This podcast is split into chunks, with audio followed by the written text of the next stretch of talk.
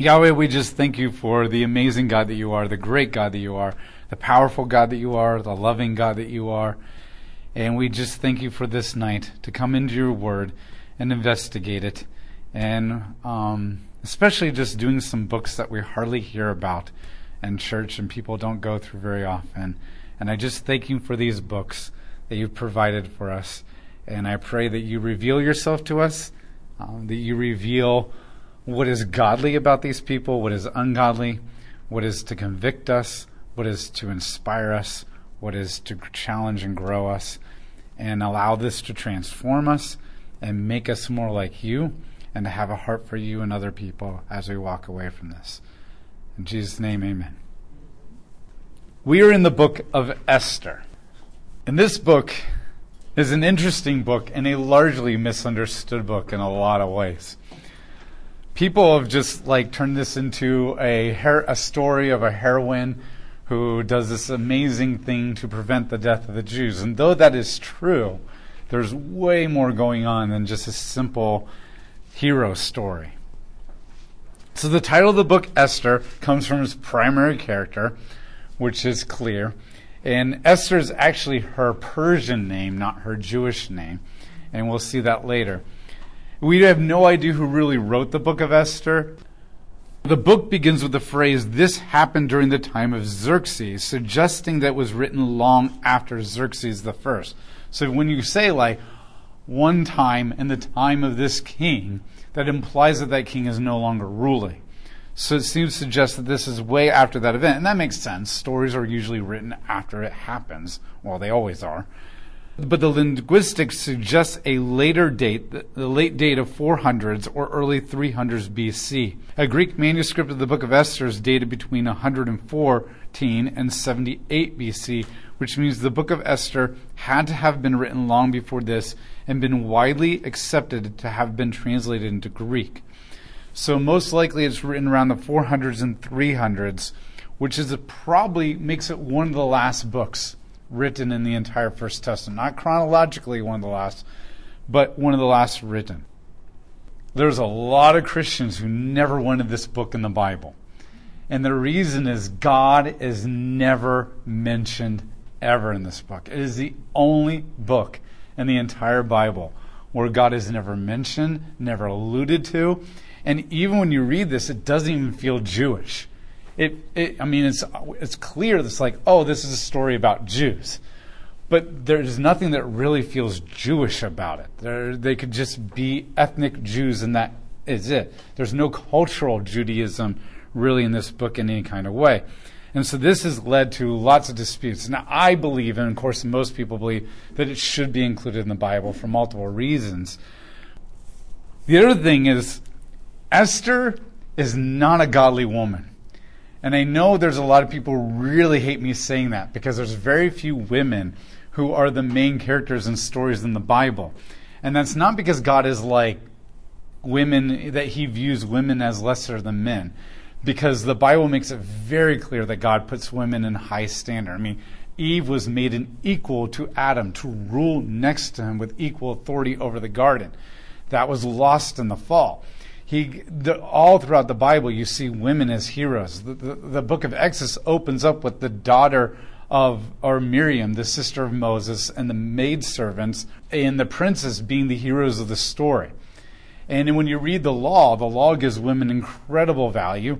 And over and over and over again in the book of Judges and Samuel and Kings, there's women who are always one upping men and their morality and wisdom and defeating the enemy in a lot of ways. In fact, if it wasn't for the Bible, there would be no feminist movement to begin with. Because it was the women who read the Bible and saw, hey, that, that doesn't exist in our culture. We need to make the culture more biblical. And they started the feminist movement. A lot of people don't like being told that, but the reality is that's true. Now, I need to make this clear too. Even though Esther is not a godly woman, we'll go through those points that does not change the fact that she was not a brave woman. She was a brave woman. And she did put a lot on the line and risked her life in order to save the people, her own Jewish people. And she is a very intelligent, wise woman. but she doesn't seem to really have a relationship with God, and she doesn't really seem to be obedient to Him in the sense the law goes. And that's not uncommon for this time period either. First, neither Mordecai or Esther ever returned to the promised land. It has been years since the edict. We're in the 483. 483 is about the time that the book of Esther happens. Um, Cyrus II gave the edict to return back to the land in 539. So there have been years, and yet she nor Mordecai have made any effort to return back to the promised land. Yet Jeremiah 29 verses 4 through 7 make it very clear when the exile is over with, God commanded all Jews to return back to the promised land. And we've seen this as we've gone through the First Testament. There are no blessings outside the promised land. To be outside the land is to be outside the covenant. And if that weren't true, then the exile would not be a punishment. The fact that the exile kicks them out of the land shows that being outside the land is not good. And the exile being over with takes them back to the land shows you the exile is where God, or the land is where God wants them to be. And so the fact that they make no effort to obey Jeremiah's command to return back to the land shows at least a disobedience to God's command there. Second, unlike all other post-exilic books like Haggai and Zechariah and Obadiah and Ezra and Nehemiah and Daniel, Mordecai and Esther did not show any concern for Jerusalem or the people who live in Judah. This is one of the only books that Judah is never mentioned. Jerusalem is never mentioned. The people of Jerusalem are never mentioned. The, the temple is never mentioned ever. And they don't seem to be concerned about the Jews at all. In fact, they don't seem to be concerned about any Jews living in Jerusalem or in the diaspora. The diaspora is the word that is used for Jews scattered throughout the land all the land that is not Judah. They don't seem to be even concerned with those Jews until they're, they're about ready to die.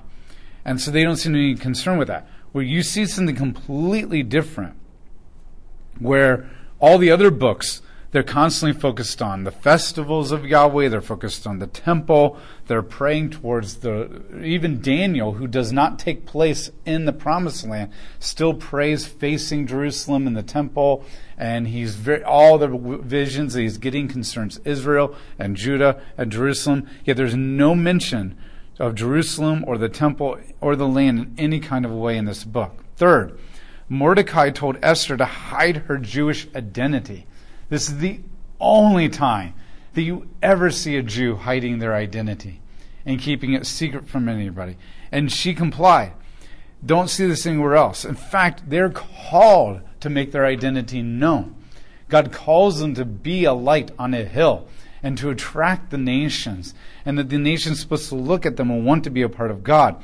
And you clearly see this in Genesis 12, 1 through 3, and Exodus 19, 3 through 6. Even th- Exodus 19, God says, I will make you a unique nation. You are to stand out so that you can be a kingdom of priests, being interacting with the nations and drawing them towards me and these people. Fourth, unlike Daniel, Esther was not concerned about the Mosaic law in any kind of a way. She's not concerned about being defiled by the king's palace. Daniel's in the palace, and he doesn't want to be defiled by the paganism of Babylon in any kind of a way. And he makes a commitment not to be defiled. Yet Esther doesn't do this.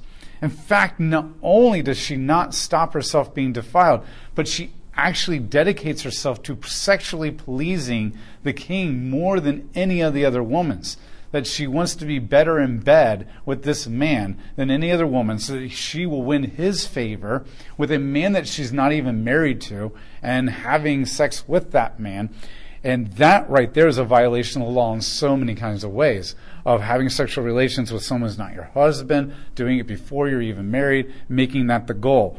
And so the narrator kind of covers, well, not covers over that, um, flies over that very quickly because he doesn't want to put in a horrible negative light.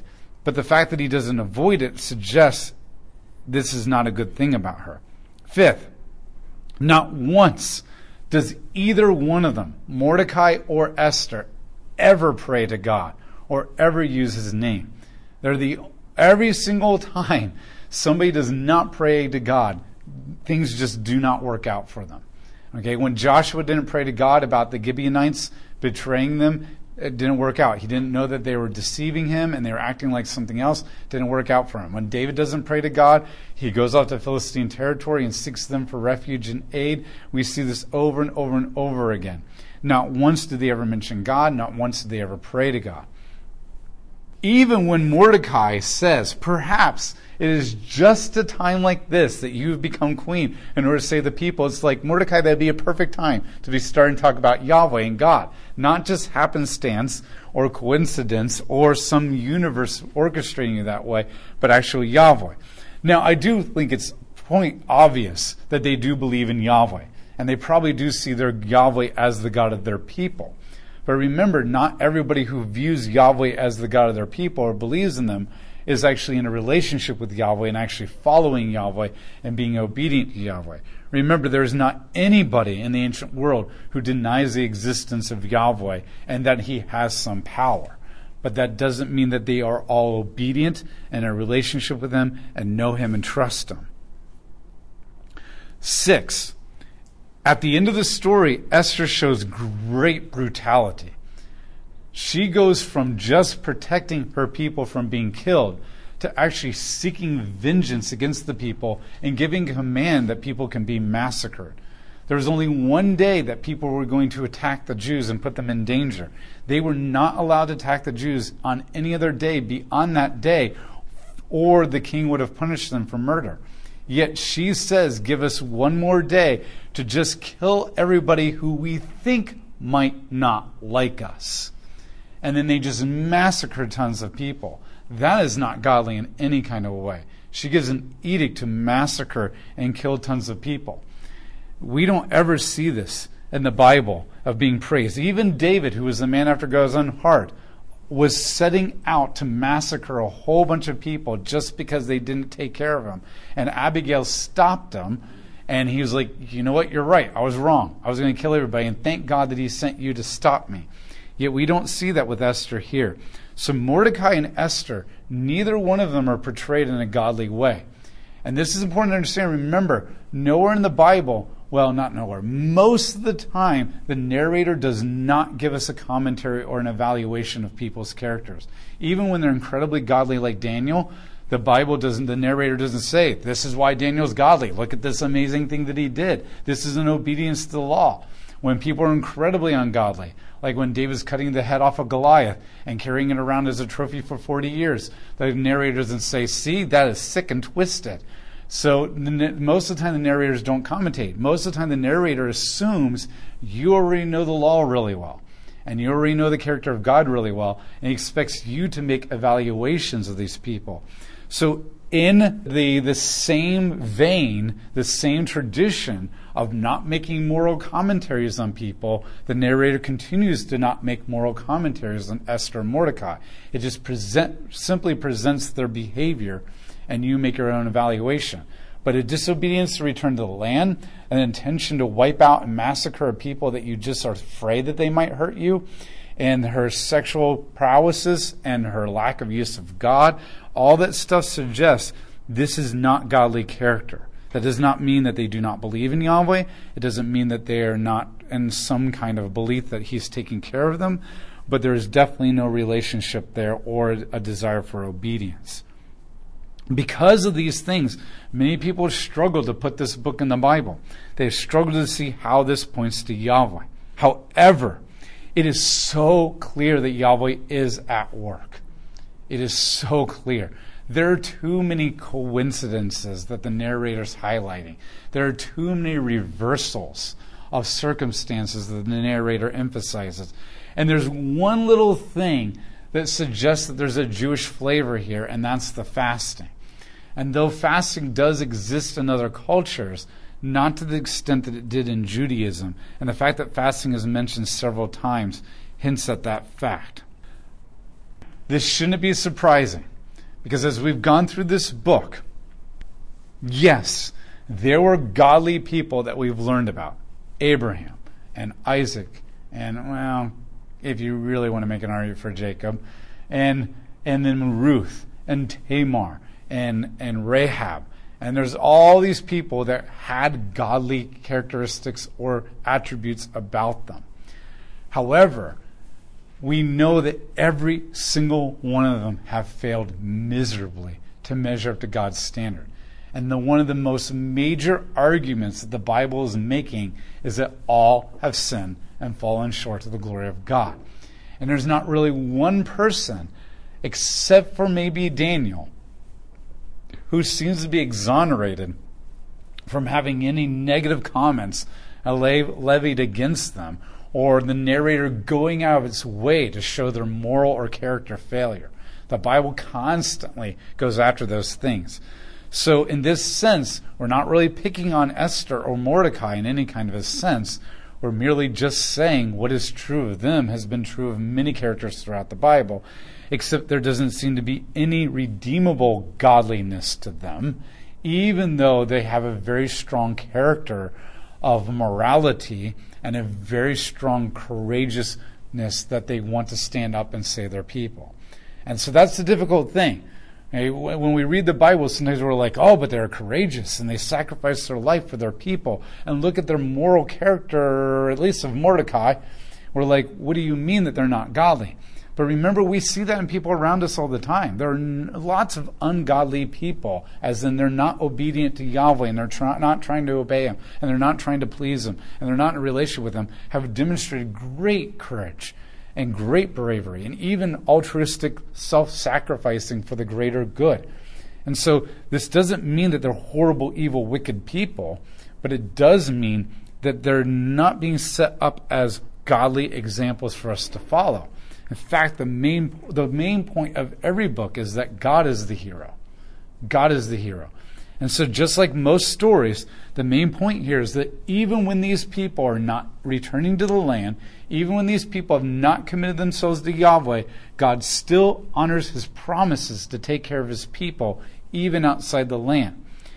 And that God is working behind the scenes and he can use anybody to accomplish his plans. The setting Remember in 539 BC, Cyrus II gave an edict that all Jews are allowed to return back to the land. So it is now around uh, Xerxes and comes into power. And Xerxes is the king right in between the return of Zerubbabel and then the returns of Ezra and Nehemiah. And so we're right in that time period where Zerubbabel has led the people back to the land of Judah. They have finished building the temple, and now we're in this 80 year time period where time is going by, and neither Ezra nor Nehemiah are talking about what's going on in Judah. And then, right before Artaxerxes the first comes into power and allows Nehemiah to return, and Ezra or Ezra to return, and Nehemiah return, we have Xerxes the first. And he is the king that is going to marry Esther. And so it is in that time period where the first return has happened, the second and third return are yet to happen. As I already mentioned, the setting is the diaspora. The diaspora is the scattering of Jews around the, the Persian Empire. They're the Jews who live outside the land and have not returned. And most of them, over 80% of them, will never return back to the promised land. So we have the people of Judah. Now, this is the first time we've ever had a diaspora because everybody's usually been in the land until the exile. So we're dealing with a new time period. Now, because of this large group of people who do not return, they're going to end up developing their own culture. And this is where the synagogues are going to start being developed during this time period. Because if they're no longer in Judah, close to the temple, and they refuse to move back to the promised land to be in Judah with the temple, then they're going to try to recreate the idea of the temple with synagogues. So if they had all returned back to the promised land, we would have never had synagogues in place in any kind of a way. Now, that hasn't happened yet. That is yet to happen. But that kind of just paints the picture that we're dealing with a, a new culture that's going to begin to develop in Judaism as a result of not returning back to the land. And that's what Esther and Mordecai are coming from. So the purpose of the book of Esther is to show that despite the dangers, dangerous and uncertain world of the diaspora, Yahweh used good qualities of key Jewish people in order to deliver his people from the threat of annihilation. The book of Esther is going to portray living in the land of Persia, outside the promised land, as a dangerous and uncertain place. You see, in the promised land, Yahweh has promised to bless you and take care of you and to make your land flowing with milk and honey if you're obedient to Him. In that sense, that is not a dangerous and uncertain place, especially if you're obedient and faithful to Yahweh. But when you're outside the promised land, God makes no promises to take care of you and bless you and protect you. And so life is completely dangerous and completely uncertain, and your future is unknown, and what your leaders will do to you is completely unknown. Yet, what is amazing is that God is still going to take care of his people, even though he doesn't have to. The covenant does not require him to protect his people outside the promised land. The covenant does not require him to protect his people when they're not being obedient to the law. And yet, because he is a faithful and compassionate and merciful God and true to his promises of the Abrahamic covenant, because the exile is technically over, even though they've chosen to physically remain in exile, God will still honor his promises and take care of them.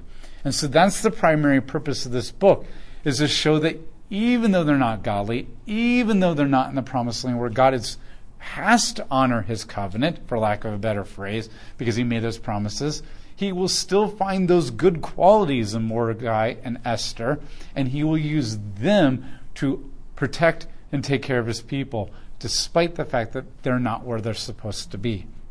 And that's the main purpose. Mordecai and Esther, even though they're the main characters in the story, they are not very well developed we do not get a lot about them. I mean, Daniel is far more developed as a character than Esther and Mordecai is. Ezra and Nehemiah are far more developed. They're very undeveloped characters in a literary kind of a sense. Yet Haman, the enemy, is incredibly developed. He's a multidimensional character. We see way more emotions from him and more development than anybody else. And here's what's really interesting the Bible really never ever gives us the motives of the characters.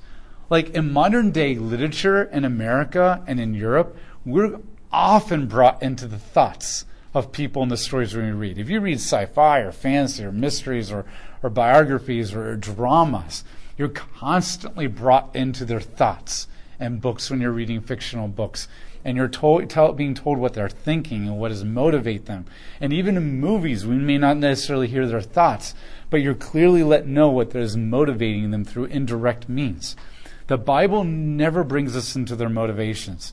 We're not told what motivates David to do this and that, and what motivates Daniel to do this and this. We can make guesses based on the context, but it's not specifically highlighted. Haman is one of the only people in the entire Bible we're, we're actually given insights to what he's thinking. And we're told exactly what's going on in his head. And we're told exactly what's motivating him. And what's interesting, it is the most deplorable enemy of the Jews that in the entire Bible that we are given the most insights to his motives and character of anybody else. And so, what the God seems to be doing in this book, I think one of the main things he's trying to do is highlight the motivations of corrupt dictators or rulers or despots that seek to destroy you in that kind of a way, to show you what motivates them to this end. There is a focus on the palace. Most of the scenes take place in the palace, and it seems to be more about Persia. This is seen first with how much attention is given to the royal palace. Almost every scene, except for two brief scenes that take place in Haman's home, not Esther and Mordecai's homes, all take place in the palace. That is the main setting and the main scene. Second, this focus is shown in the fact that Haman is at the center of the story, and he is the only person that any motives are given to. We already talked about that.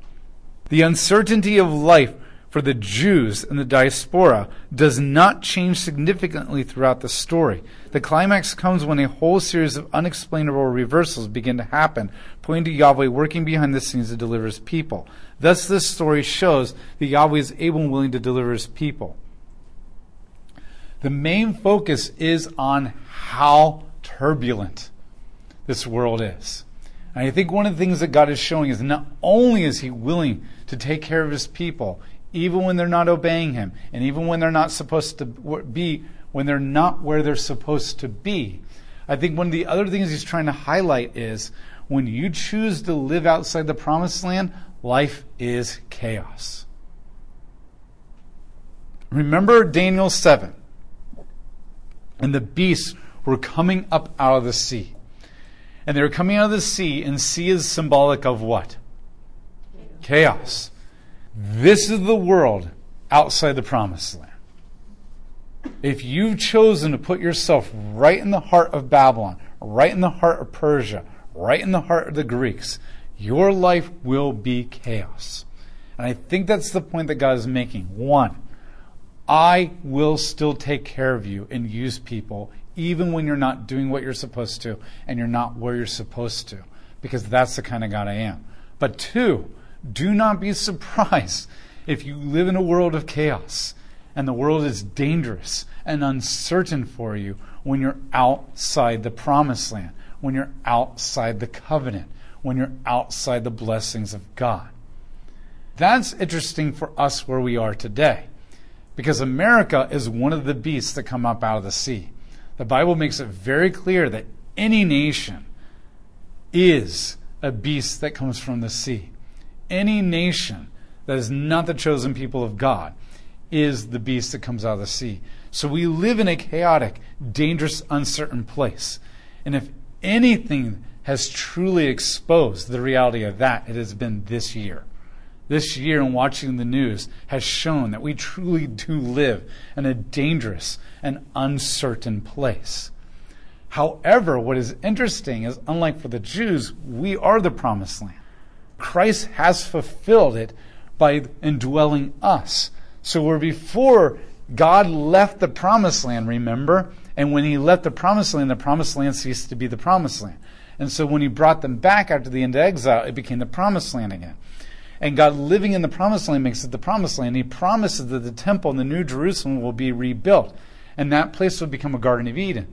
But Christ in the Gospels, and we talked about this at the very end of the pre exilic prophets, Christ in the Gospels made it very clear that He is the new temple. And He made it very clear that by putting the Holy Spirit in us, we are the new temple.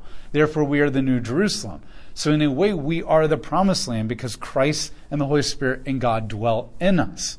So this presents an interesting dichotomy, dichotomy where we are the promised land living outside the promised land.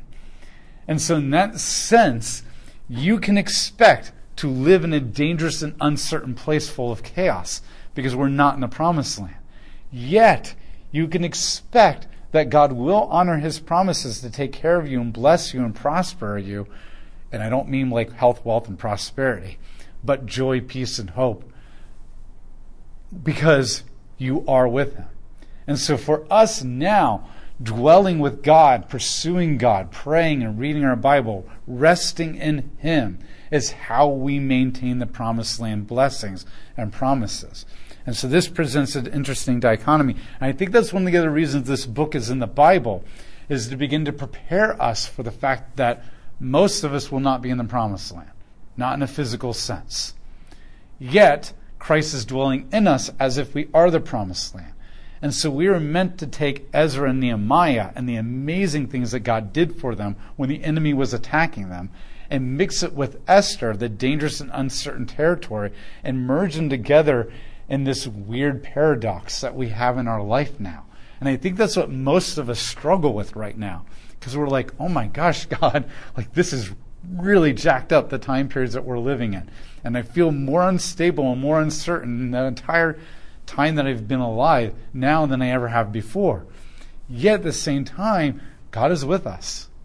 And He's made promises to be with us. And He's made promises that if we per- commit ourselves to Him and we, we, we remain true to Him and trust in Him, He will be true to honor the promises that He made to us and greater is he who is in you than he who is in the world. And that's the tension we live with. Okay, Israel was like promised almost a dome of protection if they lived in the land and they were obedient. If you lived outside the land, you weren't promised that. But that's that struggle we have right now. It's like, yeah, but didn't God promise this to, to, to, as believers? And yet he didn't promise this and this to make your life happy go lucky, comfortable, and joyous. And that's the, that's the dichotomy that we're struggling with. And I think Esther begins to open that theological conversation there. The second purpose of the book of Esther is to obligate the Jewish community to institute an annual celebration of Purim. That they're meant to celebrate the festival of God, that where God protect them from being annihilated.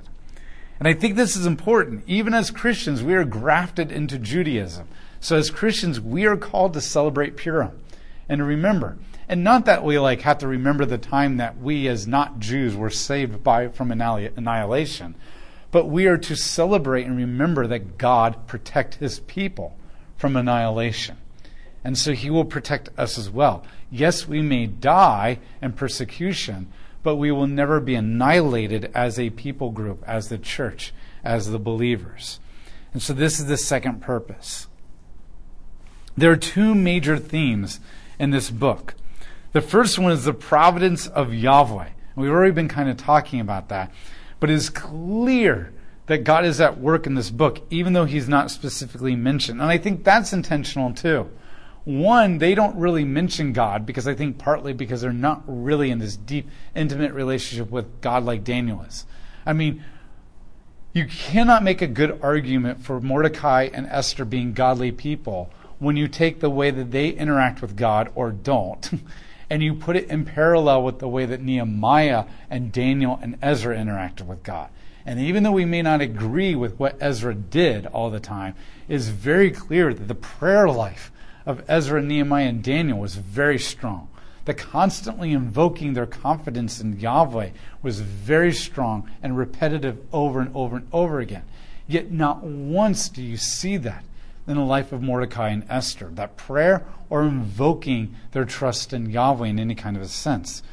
So not only is I think he emphasizing that they don't have that by leaving God out of it, but I think he's also emphasizing when it feels like God is not there when the people who should be talking about God are not talking about God, and everybody else is not talking about God or following God, and God feels very absent because this isn't the promised land, and you've got this willy nilly despot king who's just throwing edicts around to massacre people and not giving a second thought as he's drinking wine in one hand and throwing the pin signet ring in the other hand, you're like, what hope do we have?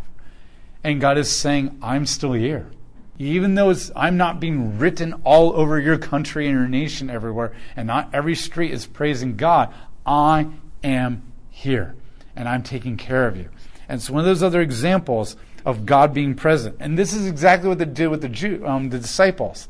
One of the cool things that Jesus is doing in his ministry is that he's blatantly right there in their face doing miracles. And he's saying, Look at me. I can do miracles. I'm powerful. If you trust me, I will take care of your life. I will heal you. I will provide for you, all that kind of stuff. Then he weans them off of him. He falls asleep in the boat when the storm is coming to kill them. And they're freaking out, like, oh my gosh, we're all going to die. He's asleep. If he's asleep, he must not know what's going on. We're not safe. And then he wakes up and he's like, silly little people. Don't, don't you know that I can handle this no matter what? Even I'm still aware even though I'm sleeping. So then the next, so that's like, um, that's your like 101 class, is right in your face doing miracles. And then they get to 201 and they fail the exam and he's asleep. So now the third time he's completely out of the boat. He's not even anywhere to be seen. And they're freaking out they're going to die. Yet we know as the reader he's on the shore watching them the entire time. And I think what he's trying to show to them is because then the fourth, then they still fail the, the test. They're like, oh my gosh, we're all going to die. And then they think he's an actual ghost coming to kill them, which is really flunking the exam. so, but then what does he do at the very end of the Gospels? He ascends into heaven and completely leaves the earth. And I think what Jesus is doing is saying, you see me physically here doing miracles. Then I'm asleep and I can still handle the storm. Then I'm not even in the boat and I can still handle the storm. So can you connect the dots and assume that when I'm not on the planet, I can still handle the storm in your life? And I think that's what he's doing here, is showing you I can handle the storm, even when people aren't talking about me, even when it feels like they're not following me, and even when the people who should be faithful and godly are not being faithful and godly, I'm still here taking care of you. And between Daniel's visions of God being sovereign with all these beasts coming out of the sea, and now this, we are without excuse to not trust Him. To not trust Him in the midst of a storm when God isn't blatantly in our face. I think this is the reason why we're given this book. Not to highlight the amazingness of Esther and Mordecai, but to highlight the amazingness of a God who's still here even when it seems like he's not. There are things that cue us in that God is at work. And the first one is the context of the book of Esther favors reading all these elements as statements about divine providence. The narrator hints in two places that this is the case. First, all throughout the First Testament, fasting is directly connected to the idea of stripping oneself of basic needs in order to surrender to Yahweh in prayer. Twice the Jewish community fasts in order to bring about change. Even though Esther and Mordecai don't seem to really be focusing and zeroing on who God is and trusting in Him and seeking Him out in prayer, the entire Jewish community that surrounds them twice is said to be fasting. And fasting is the sole purpose of stripping yourself of everything that you would trust on, trust in for your assurance and leaning into God and prayer for assurance. And the fact that that is a very Jewish element that is directly connected to spirituality all throughout the First Testament. And the narrator seems to go out of its way to highlight fasting in this book more than any other book as a subtle way of saying, yet there are people who are not the main characters in this book and are not specifically mentioned by name and are not the focus that are still actively pursuing God and are in prayer. And therefore, God is being invoked in some way or fashion. The second thing that hints at the fact that God is a part of this book is this sudden, unexpected reversals in the story.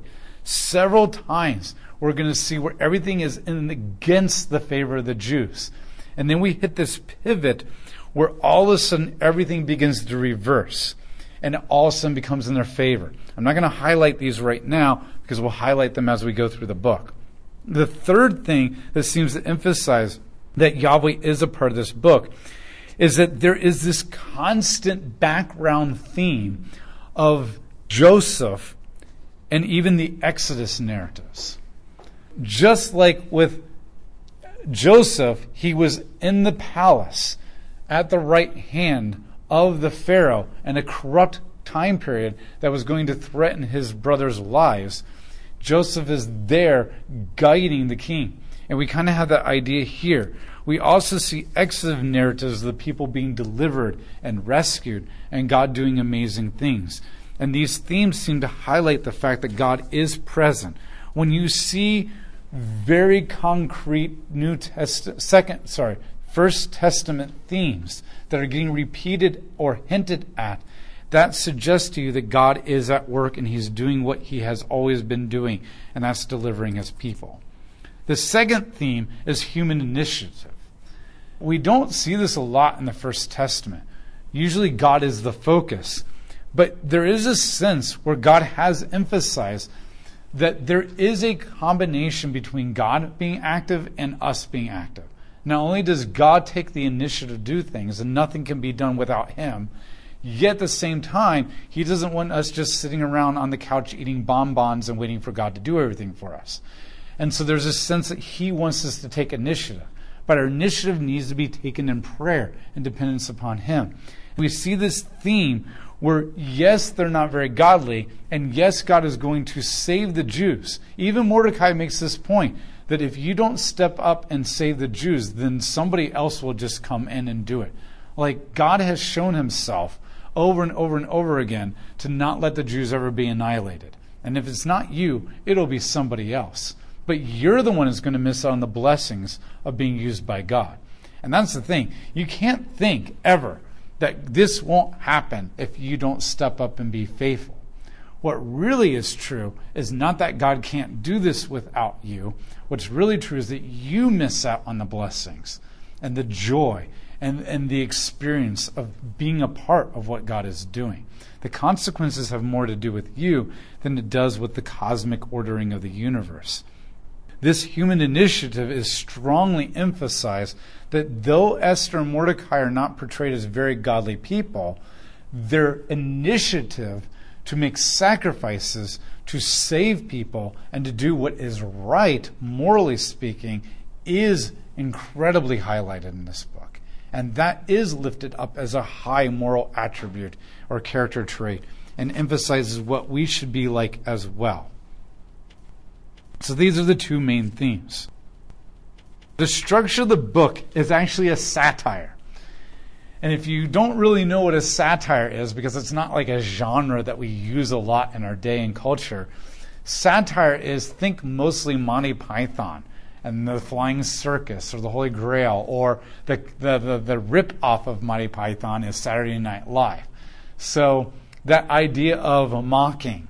And if you've ever read Princess Bride or seen the movie, that actually was originally a political satire against the king but then S. Morgenstern stripped all the political stuff out, so we just have an entertaining love story and sword fighting.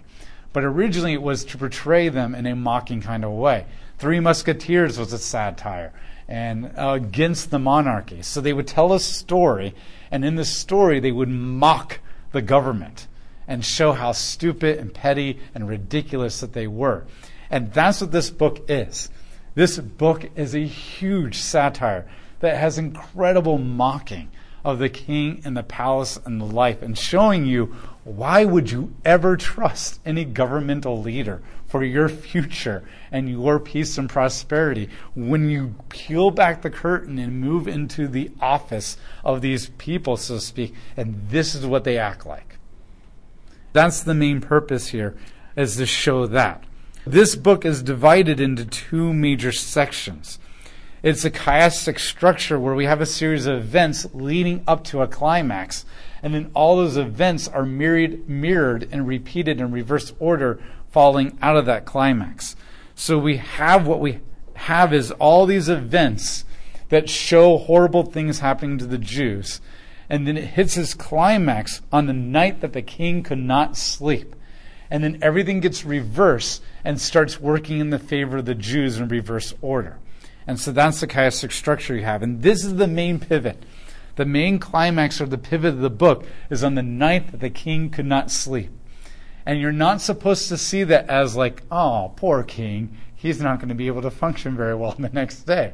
You're supposed to see this as divinely orchestrated by Yahweh because everything changes in that moment. So that's where we're going to see the pivot. This is the purpose, themes, and setting of the book of Esther.